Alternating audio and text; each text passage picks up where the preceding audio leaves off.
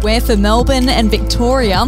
These are today's headlines from the Herald Sun. Swinburne has become the latest Victorian university to mandate double vaccinations for students and staff as they prepare for a return to campus on November 5th. Melbourne, Monash, and La Trobe have all declared compulsory jabs for face to face classes after almost two years of remote learning. If you would like to read more on that story today, you can take out a subscription to the Herald Sun at heraldsun.com.au or download the app at your app store. The building housing Betty's Burgers on Chapel Street will be saved from the wrecking ball after being badly damaged in last week's earthquake. The 1891 building in Windsor is being braced following inspections by structural engineers after bricks and debris spilled onto the road below. Managing Director Troy McDonough says he hoped to be trading again soon on the ground floor once power has been restored. We'll be back after this.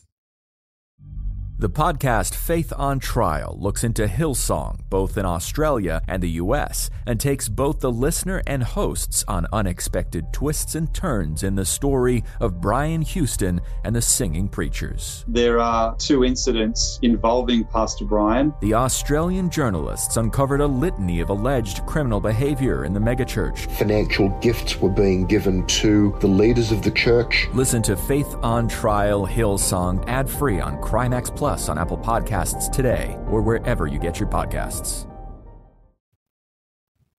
Almost half of Australia's 2.2 million property investors are not claiming one of the most lucrative tax deductions available to landlords, raising concerns that many are throwing money away. According to the latest ATO data, capital works deductions for the declining value of properties, bricks and mortar and other fixed assets are only made by 52% of investors. And it's been revealed supermarkets are closing and businesses are facing staff shortages as rising case numbers force more staff at exposure sites into two weeks of isolation. Nearly 50,000 Victorian Coles and Woolies staff have been forced to spend two weeks at home in the past three months after a COVID positive colleague came to work during their shift.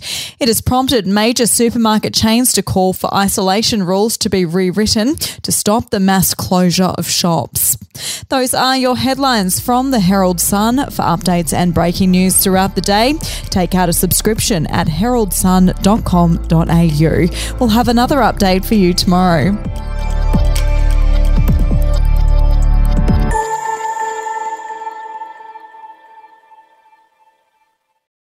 I'm Andrew Rule, the host of the podcast A Life and Crimes. Here are some of the things that we've been talking about the last few weeks.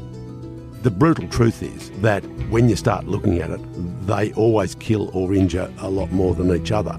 The professional hitman used to be a professional hitman. Evil strikes in all forms, but particularly as stupidity.